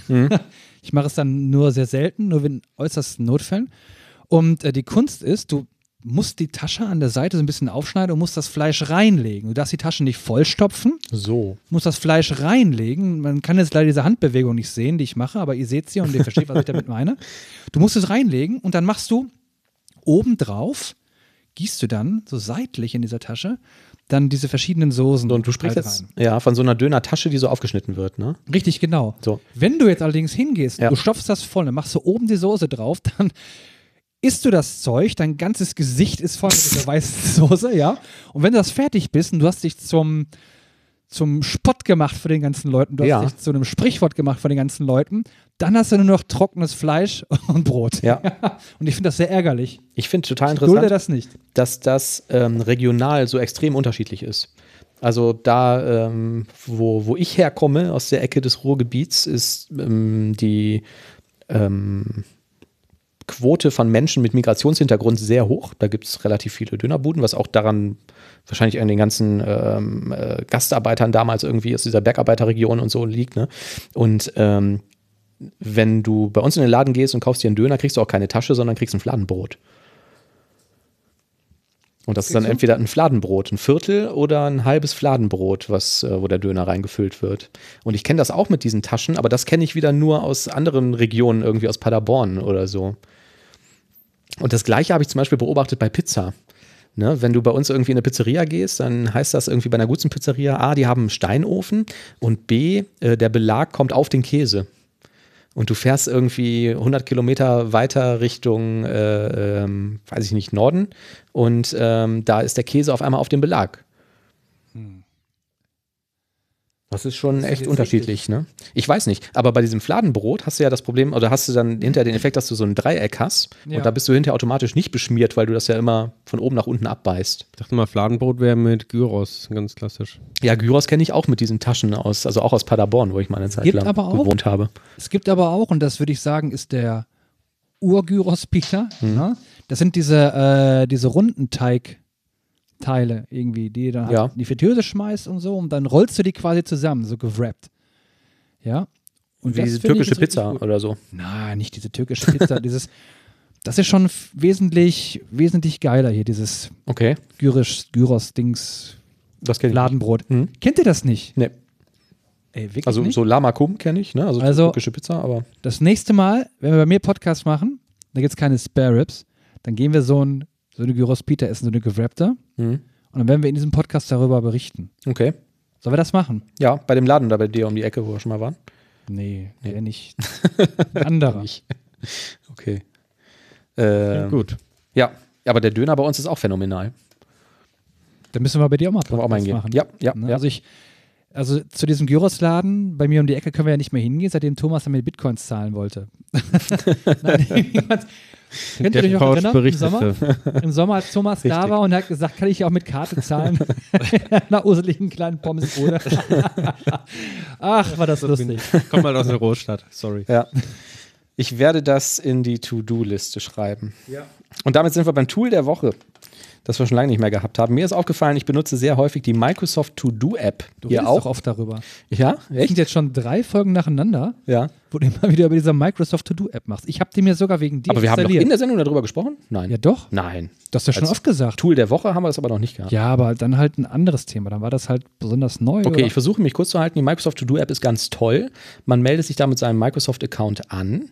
Ähm, und äh, ist halt eine To-Do-App. Ne? Ich finde das vom UI her ganz cool. Gibt es für alle Plattformen, iOS, äh, Android, macOS, synchronisiert sich alles untereinander.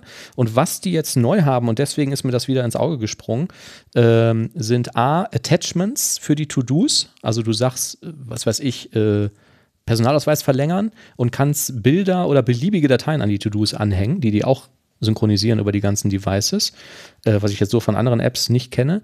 Aber die haben jetzt auch neu ein Feature, das heißt Pin to Start. Und der äh, pappt dir die To-Do-Liste oder zumindest, äh, ja doch, die To-Do-Liste ähm, an das Windows 10 Startmenü als Kachel, als Live-Kachel. Und das finde ich richtig cool, weil die wird eigentlich kaum verwendet oder wenn dann immer nur um dämliche Werbung einzublenden oder so.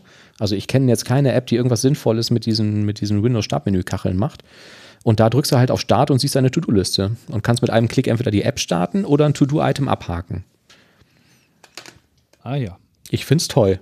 Also ich habe ähm, mir das mal vor einiger Zeit angeschaut. Da fand ich es irgendwie relativ primitiv im Gegensatz zu den Konkurrenz-Apps. Also ich glaube, Da ähm, hörst es. die Da haben ja dieses Ja, ja, primitiv. ja, ja, ja. Es ist primitiv. Microsoft hat ja damals auch dieses Wunderlist irgendwie gekauft, ne? Das, Ja, ähm, das wurde damit abgeschaltet, ja, mhm. was deutlich mehr Funktionen irgendwie hatte. Ja. Und ich bin letztendlich für meine To-Do-Sachen bei Trello gelandet, weil die natürlich sehr umfangreich Hm, okay. Das nutze ich auch.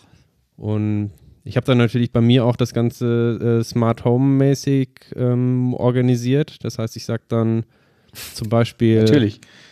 Alexa, setze Butter auf meine Einkaufsliste. Und dann zur Einkaufsliste hinzugefügt. Ich weiß nicht, ob man das hören konnte, aber Alexa hat es registriert. Und diese Einkaufsliste von Alexa, die kennt man ja vielleicht, die ist dann mit meinem Trello-Board quasi synchronisiert. Wie machst du das? Mit ähm, if this, then that. Ah, if. Also this, then that. ifttt.com. Das ist so ein Automatisierungsanbieter, der ganz verschiedene, ähm, ja, nicht nur Home Automation, sondern allgemein viele Webdienste miteinander verknüpft. Und darüber sind die dann entsprechend drin und ich kann über Trello schön meine Einkaufsliste sehen. Vielleicht gibt es auch einen Connector für die Microsoft To-Do-App. Das weiß ich ehrlich gesagt nicht. Ich benutze die einfach nur und ich finde die cool. Also die funktioniert halt einfach, ne? Ja. Macht alles, was ich so erwartet habe. Aber ich habe mir jetzt die Konkurrenzsachen auch schon lange nicht mehr angeschaut, muss ich sagen. Ja.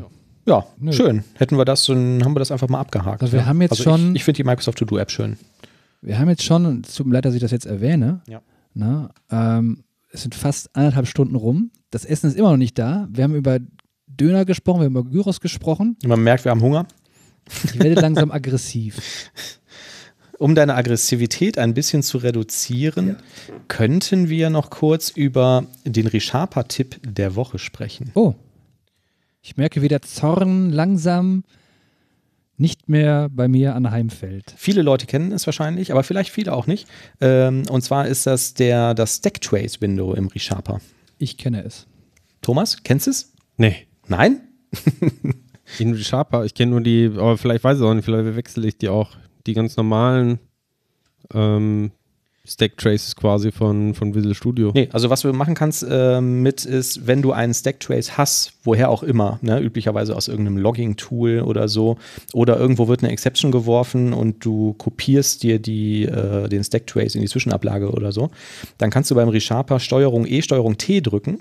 Dann öffnet sich das, ähm, das, mh, ich glaube, es nennt sich Stacktrace Window. Und ähm, der erlaubt es, durch den Stacktrace nochmal durchzunavigieren.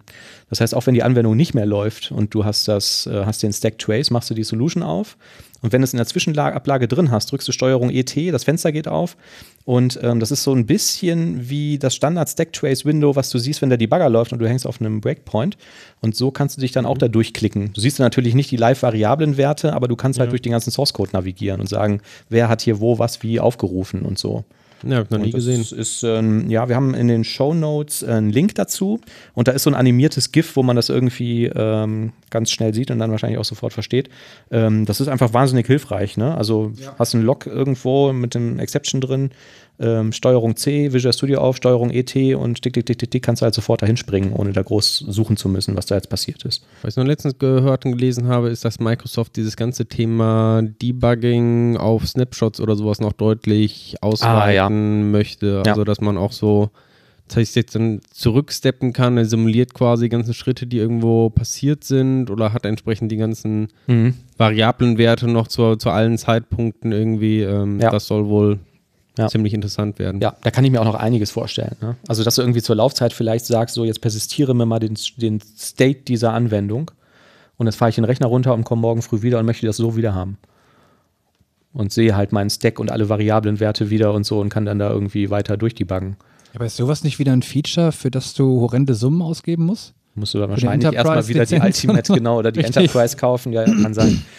Üblicherweise sind das ja so Features, die dann erst in ReSharper drin sind oder so, aber das steckt wahrscheinlich zu, zu Ich mein, im Also was ich jetzt schon recht gut fand, ist, ähm, was die in den letzten Monaten oder letztes Jahr quasi gebaut haben ähm, bei Azure mit dem ähm. Live-Profiling, dass die quasi auch in Produktion immer wieder Stack-Traces ziehen Mhm.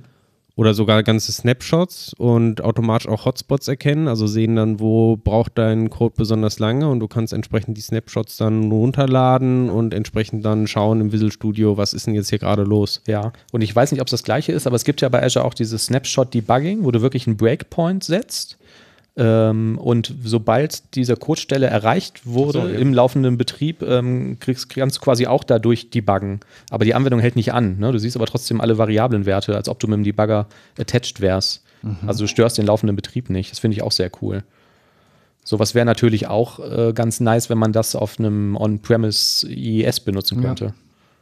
Ähm, ich weiß nicht, vielleicht geht's, weil ich wüsste nicht, was da technisch dagegen spricht, aber ich habe, wenn dann noch nicht entdeckt, wie das funktionieren würde. Ähm, ja, genau. Ja, genau, das war der ReSharper-Tipp der Woche. Und in der letzten Woche ähm, haben wir ja ein neues Thema angeführt mit der kognitiven Verzerrung der Woche. Das ist ein Quell äh, der Freude für mich, weil es so unfassbar viel Zeug gibt. Ne?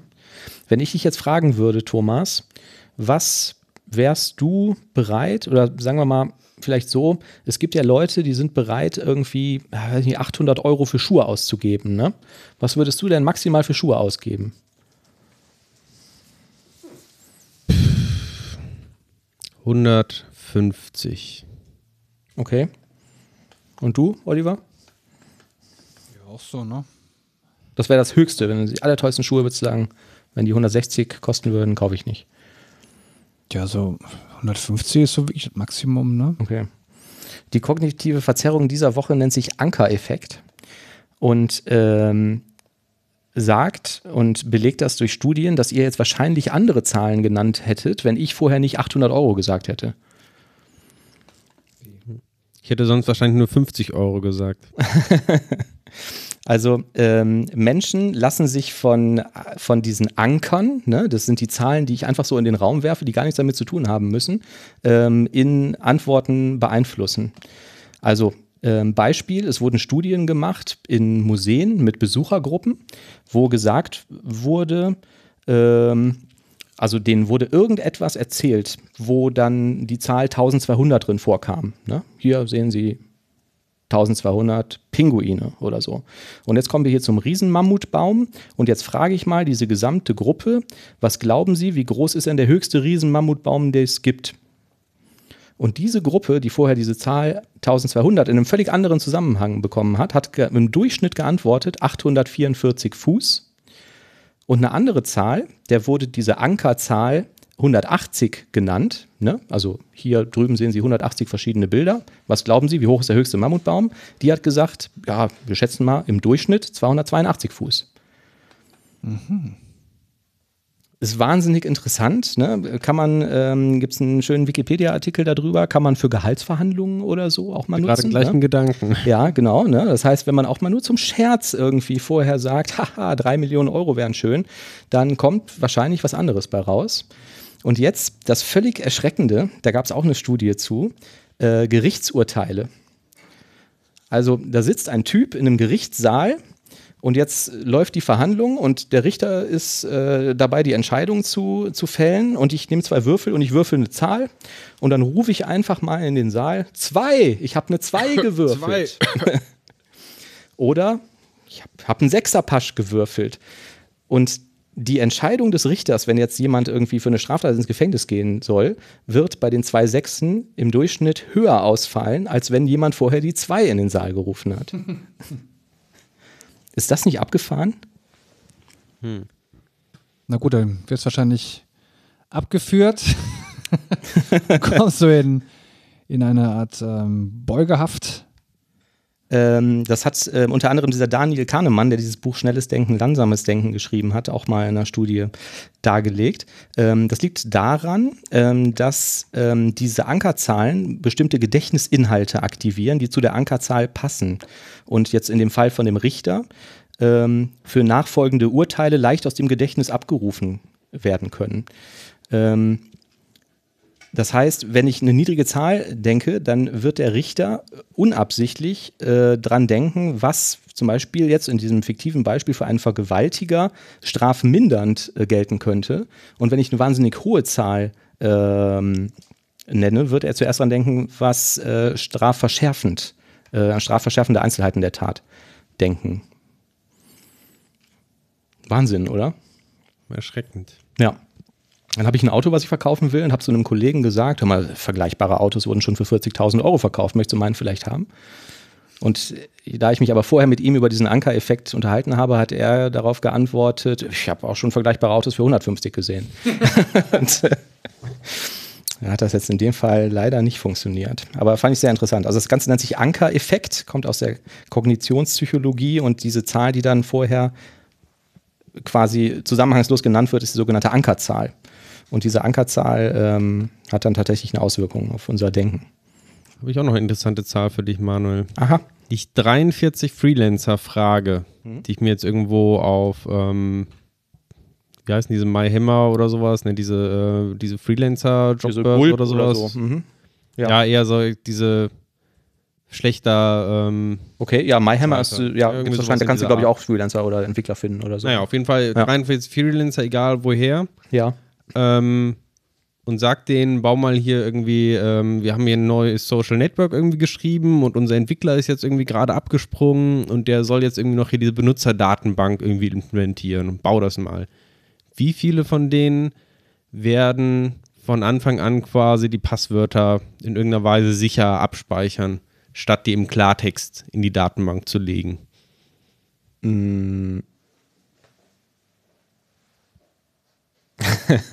Also ich hätte jetzt gesagt 42. 40? 40. Ich sag 40. Nein, Ja. nein, ich sag 42. Es gab eine Studie, ähm, dass quasi nur 26 von denen ähm, haben die Passwörter tatsächlich in irgendeiner Weise verschlüsselt und häufig dann auch noch ähm, mit Verfahren, die eigentlich nicht wirklich als sicher gelten können. Ich muss dazu sagen, 26 ist eigentlich noch zu hoch genannt, weil von den 43 Leuten wurden die Hälfte von denen, da stand explizit in der Projektbeschreibung drin, die Passwörter sollen sicher gespeichert werden. Ja. Die andere Hälfte hat keine besonderen Anweisungen bekommen und trotzdem wurden halt insgesamt nur bei diesen 26 äh, Leuten haben sich überhaupt die Mühe quasi gemacht, ähm, das zu verschlüsseln. Krass. Und viele haben halt, sag ich mal, als Pseudo-Verschlüsselung solche Sachen dann ähm, genommen wie Base 64, also quasi überhaupt keinen Schutz. Oder haben eine, haben die Passwörter symmetrisch verschlüsselt, was halt auch nicht besonders äh, schlau ist, quasi, weil letztendlich hast du die Passwörter trotzdem noch so gespeichert und sobald der Key irgendwie bekannt wird, kannst du die Original-Passwörter wiederherstellen. Oder es wurden irgendwie die Passwörter gehasht mit MD5, SHA oder sowas, aber ohne ein extra Salt dazu zu nehmen. Das heißt, ähm, Ja, du hashst die direkt und kannst dann aber relativ einfach durch so Ja. bekannte Lookup-Tabellen Mhm. entsprechend wieder das Originalpasswort Ja. wiederherstellen. sogenannte Rainbow Tables, ne? Genau. Mhm. Und im Prinzip eigentlich kann man nur sagen, lediglich sieben Leute haben ein, haben mit Bcrypt ähm, ein wirklich ja, gutes Passwortverfahren quasi angewendet, was nämlich ähm, auch dafür sorgt, dass die Rechenzeit entsprechend, um so ein Passwort zu hashen, Krass. Hoch ist. Das, das äh, überrascht mich jetzt wahnsinnig. Also ich dachte, mittlerweile wäre zumindest klar, dass Passworte werden nicht im Klartext gespeichert.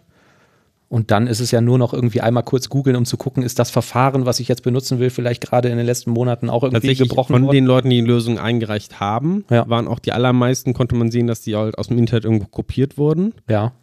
Ähm, das heißt, vielleicht sind da tatsächlich die Materialien einfach Hm. relativ schlecht oder sowas. Oder steht dann einfach hier, ähm, Okay. hast du deinen PHP-Code, mach einfach MD5 auf dem Passwort. Also die haben war's. nicht optimale Lösungen aus dem Internet kopiert. Ne? Genau. Hm. Ähm, man muss auch dazu sagen, ist wie gesagt von der Bezahlung her vielleicht ähm, tatsächlich ein Unterschied. Die haben, es gab zwei Gruppen, die einen haben irgendwie 100 Euro angeboten bekommen, die anderen 200 Euro Hm.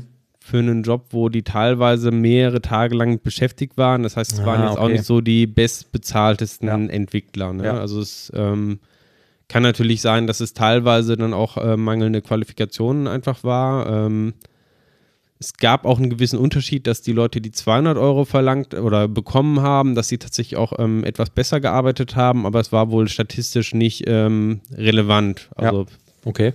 Krass. Ähm, Also äh, ich bin äh, ein bisschen überrascht, weil ich überlege jetzt gerade, also ich meine, wie, man soll eine Registrierungsseite bauen, war jetzt die Anforderung, ja, und dann muss er wahrscheinlich einen Benutzer und ein Passwort mindestens speichern. Und ähm, war da irgendwie eine Technologie vorgegeben?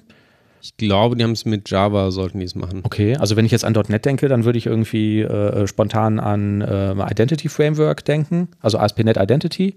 Und ähm, da hast du ja gar keine Möglichkeit, das Passwort unverschlüsselt zu speichern. Also auch bei Java gibt es, ähm, kennt mich natürlich nicht wirklich aus, aber stand wohl irgendwie dabei, dass es da ähm, quasi Standard-Libraries eigentlich gibt, die auch sowas erledigen, die man einfach nur verwenden müsste. Krass, nee, das hätte ich nicht gedacht. Hättest du das gedacht, Oliver? Ich hätte das auch nicht gedacht. Also teilweise ähm, waren da wohl auch ähm, ziemlich eklatante äh, ja, Wissenslücken einfach drin. Ne? Also Mhm. der, Unterschied zwischen einer Hash-Funktion und einem Verschlüsselungsalgorithmus, der war teilweise halt irgendwie nicht bekannt oder es wurde tatsächlich davon ausgegangen, dass man mit Base 64 irgendwas verschlüsselt und ist Ja. ganz lustig, diese Das ist, Studie irgendwie das ist zu diese lesen. berühmte auch. Base Also, 64 Internetverschlüsselung. Wir verschlüsseln das vorher mit Base 64, bevor wir es zum Server senden. Ja, da gewinnt man sicherlich fünf Minuten Zeit mit. Also lohnt sich die Ja, Studie mal ein bisschen nicht, durchzulesen. Da sind auch ein paar interessante, lustige Zitate irgendwie drin von Entwicklern, die sich teilweise da extrem selbst überschätzen und dann sagen, ja, das ist der beste, ich mach, ich schreibe immer den besten Code und sowas. Und dann haben sie halt irgendwie so Das was ja, würde ich Base niemals sagen. Verschlüsselung. Aber da sind wir wieder bei dem Thema von der letzten Sendung mit der Selbstüberschätzung bei äh, mangelnder Kompetenz. Ne? Das, wie hieß das? Das war, glaube ich, der Dunning-Kruger-Effekt oder so. Ähm, ja, kann sein, dass sowas, keine Ahnung, also solche Leute kenne ich jetzt nicht. Also klar, wenn du jetzt irgendwie Leute hast, die keine Berufserfahrung haben oder vielleicht Azubis oder so, aber dann sagt man ja dann in der Regel frühzeitig, mm -mm, so machen wir das nicht und dann sagt man aber, warum man das nicht so macht und dann macht derjenige das ja wahrscheinlich auch nie wieder so, ne? Krass. Wo hast du das gefunden, diese Studie? Ähm, ich irgendwo auf Reddit gelesen. Ja. Cool. Aber es ist eine Studie von irgendeiner deutsche Uni, Uni Köln oder sowas. Mhm. Oder Bonn. Ach ja, ich sehe es hier, genau. NetCS Uni Bonn. Mhm. Ja, okay. Ja. If you want, I can store the encrypted password, heißt die Studie. A password storage field study with freelance developers. Krass, das wirft, wirft das ein schlechten, schlechtes Licht auf unseren Berufsstand. Also man muss auch Oder- dazu sagen, es ist eine Studie quasi, eine Nachfolgerstudie von einer anderen Studie, die schon vor vielen Jahren gemacht wurde. Mhm. Damals mit ähm, Studenten. Ja. Und die ist wohl noch katastrophaler ausgefallen. Da hat wohl kein einziger Student irgendwie ähm, die Sachen verschlüsselt. Mhm. Mhm. Okay. Ja, gut. Ja, das ist natürlich auch jetzt weit gefasst, wenn man sagt Studenten. Ne? Was, was machen die? Sind die gerade im ersten Semester oder so? ähm, so jetzt habe ich aber noch eine Frage zu der Geschichte mit der Passwortverschlüsselung. Was, was äh, war jetzt, was ist jetzt gerade State of the Art äh, Passwort-Hashing? Also Oder das Standardverfahren, was ich kenne, ist dieses ähm, B-Crypt Ja. quasi. Ne? Das Ja. hat halt ähm, die Besonderheit, dass die ähm, Komplexität einfach angepasst werden kann, auch an die fortschreitende Rechengeschwindigkeit. Also ah ja. Du kannst quasi, der macht einfach ganz viele Iterationen von diesem ähm, Algorithmus und du kannst dann halt ähm, Ja. selber sagen, okay, so ein Passwort-Hash-Berechnung soll eine, meinetwegen eine Sekunde oder sowas brauchen oder 100 Millisekunden. Mhm. Das ist ähm, für die, deine Logins dann letztendlich nicht wirklich problematisch. Wenn aber jetzt versucht, jemanden Brute Force äh, zu machen, Ja. Um irgendwie an den Account zu kommen, dann ist das halt ähm, viel zu rechenaufwendig. Ah, okay, cool. Das heißt, du gibst also quasi dem Algorithmus so eine Art äh, Lösungskomplexität vor, ne? Und sagst irgendwie Genau. so komplex soll Ja. das Ding sein und so viel Rechenaufwand Wichtig ist dann natürlich dann noch, dass du so einen ähm, Salt hast entsprechend. Der Genau. ist aber auch schon quasi mit in dem Verfahren da ähm, drin. Was heißt der ist mit drin? Den, den musst du aber als Parameter noch übergeben, ne? Also du. Äh, ich meine, der erzeugt quasi selbstständig einen entsprechenden Salt und hängt den äh, quasi an dem Ergebnis dran, sodass der entsprechend wieder da bekannt ist. Aha. Also soll es ja einen Salt äh, quasi für jeden Wert einzeln machen. Das ist auch ein häufiger Fehler, dass man einen Salt quasi nimmt für die für alle Passwörter. Ja.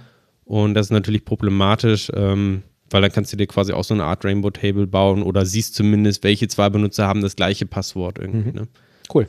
Ähm, ich meine, dieses PBKDF2 ähm, ist auch, geht in diese Richtung. Da bin ich mir aber nicht, ähm, Ja. bin ich ganz auf dem letzten Stand, ähm, was da der Unterschied ist. Ja, das habe ich, glaube ich, häufig im .NET Framework irgendwo gesehen, das PBK.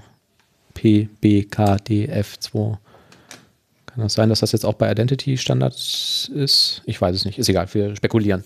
Ähm, so, wir sind am Ende der Sendung angelangt. Vielen Dank fürs Zuhören. Bitte gebt uns fünf Sterne auf äh, iTunes, das äh, hilft total weiter. Oder erzählt Kollegen von euch, wenn euch das gefällt, was wir hier machen. Und äh, wenn ihr Witze vom Oliver hören wollt, wie zum Beispiel diesen hier. Ja, das ist eigentlich kein Witz. Es ist eigentlich mehr so eine Art Weisheit, kann man sagen, über die man vielleicht mal nachdenken könnte. Und zwar? Je mehr Selbstmörder, desto weniger Selbstmörder. Ja, Das stimmt. ja in dem Sinne. In dem Sinne, bis zum nächsten Mal. Tschüss! Kleingeld-Zirkus.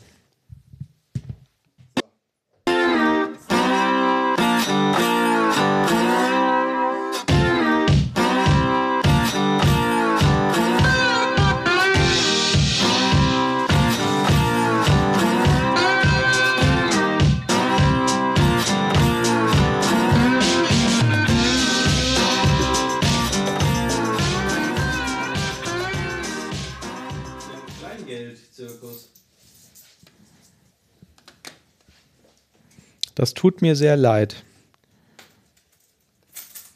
Nächstes Mal könnt ihr euer Geld behalten, wenn hier.